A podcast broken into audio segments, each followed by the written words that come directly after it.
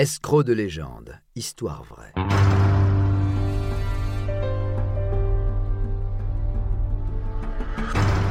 Un programme studio minuit.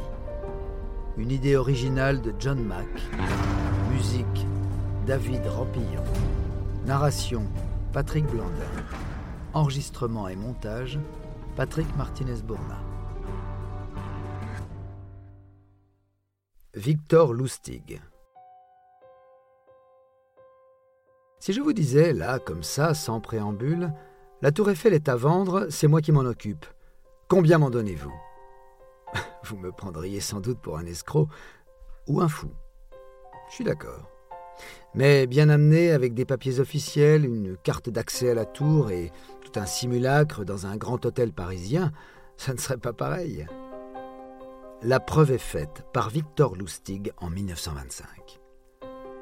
Pour mieux comprendre, reprenons depuis le début.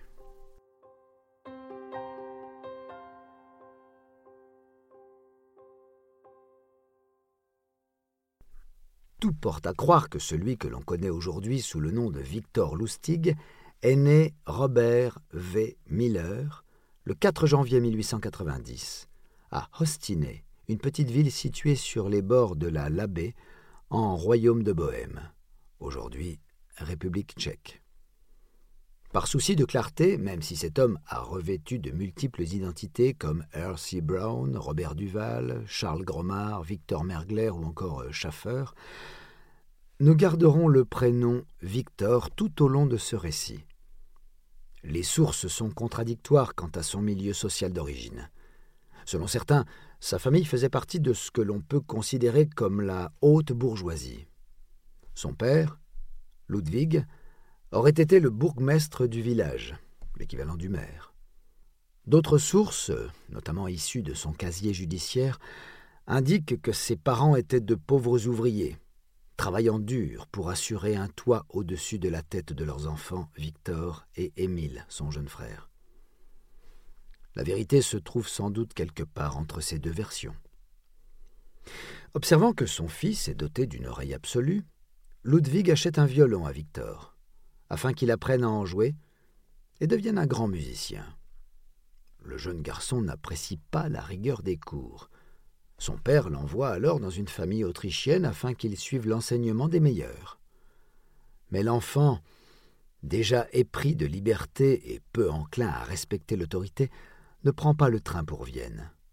Il parcourt 1200 kilomètres à l'ouest, traversant l'Allemagne et la France, puis s'arrête à Paris. Le voilà, seul, à douze ans seulement, dans les rues de la capitale romantique. Ingénieux, il passe d'un logement temporaire à un autre, profitant de l'hospitalité d'étrangers au bon cœur, sans aucun doute aidé d'histoires sympathiques. Son goût pour l'indépendance ne fait que s'accroître. Il rencontre une matrone bienveillante qui lui offre à la fois un hébergement gratuit dans son bordel et une protection contre les adultes miteux du quartier. En à peine deux mois, il est familier avec celles qu'il appelle les romantiques incurables, ces dames aux jupes très courtes qui arpentent les trottoirs à la sortie du centre-ville. Son escapade prend fin lorsqu'il se fait pincer par une patrouille de police itinérante, la main dans la poche d'un passant. Il est raccompagné chez lui. Son père, furieux, lui aurait cassé son violon, rapporté intact sur la tête. À son retour, Victor se révèle peu enclin au travail. Il est envoyé dans une école à Dresde, en Allemagne. Il loge dans un internat géré par l'État.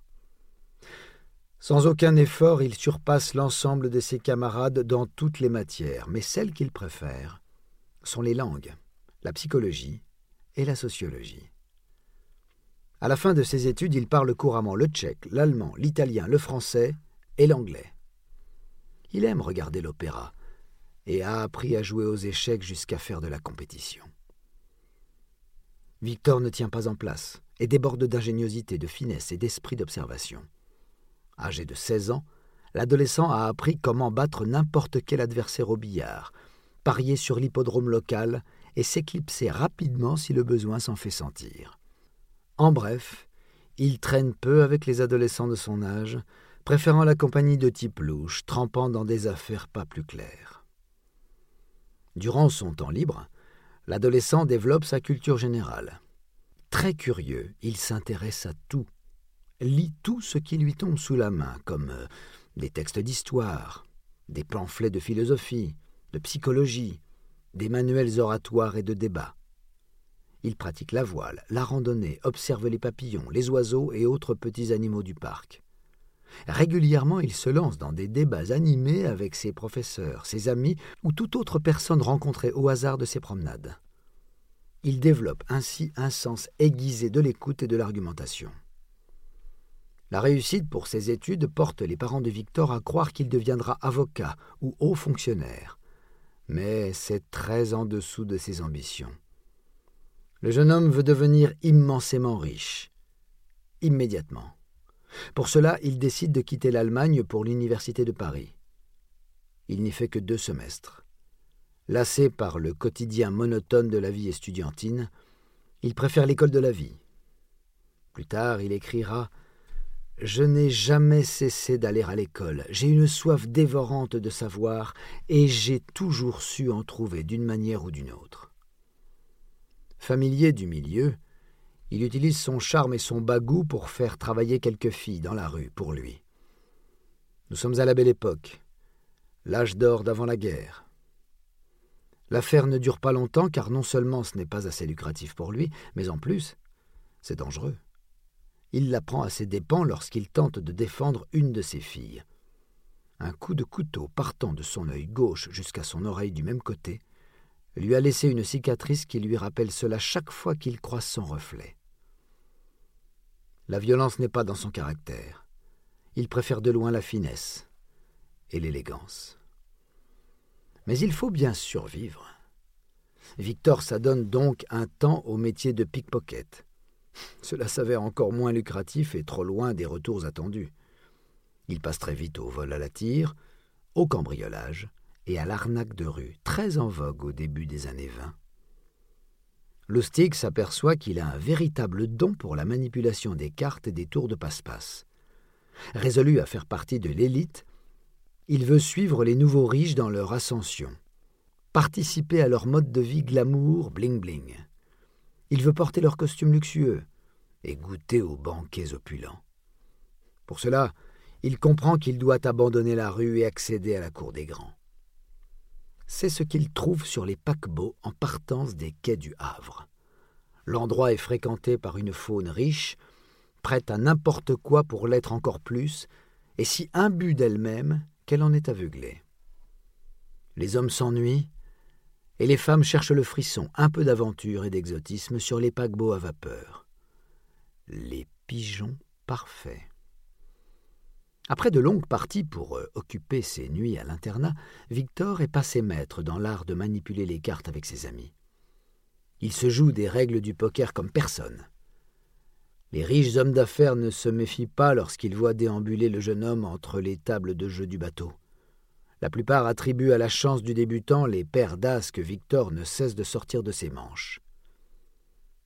C'est dans l'un de ces fumoirs transatlantiques que Victor rencontre un joueur professionnel. On comprendra escroc notoire.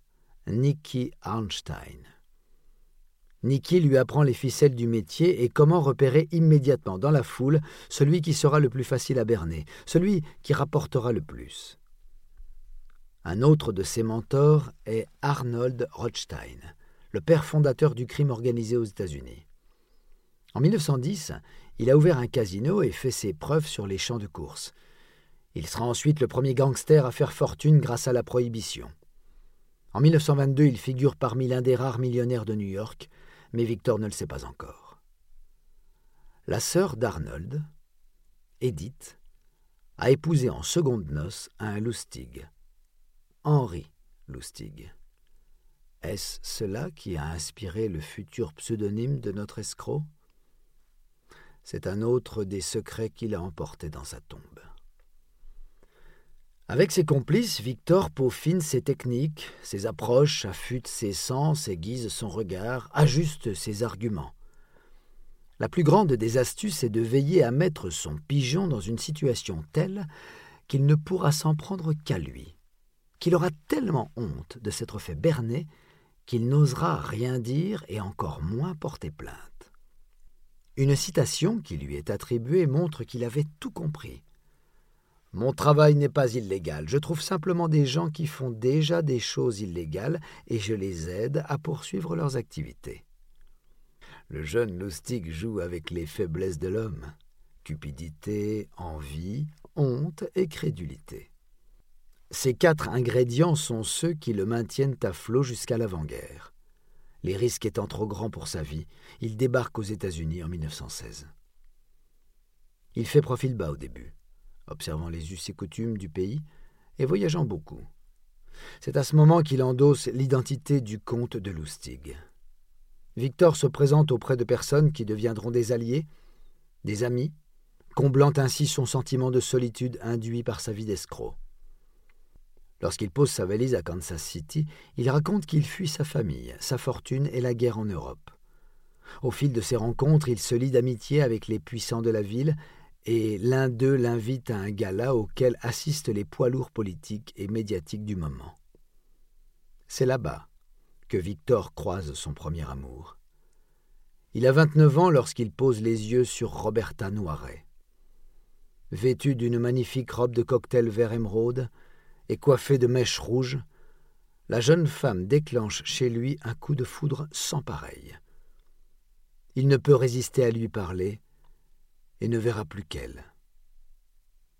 Par bonheur, ses sentiments sont partagés.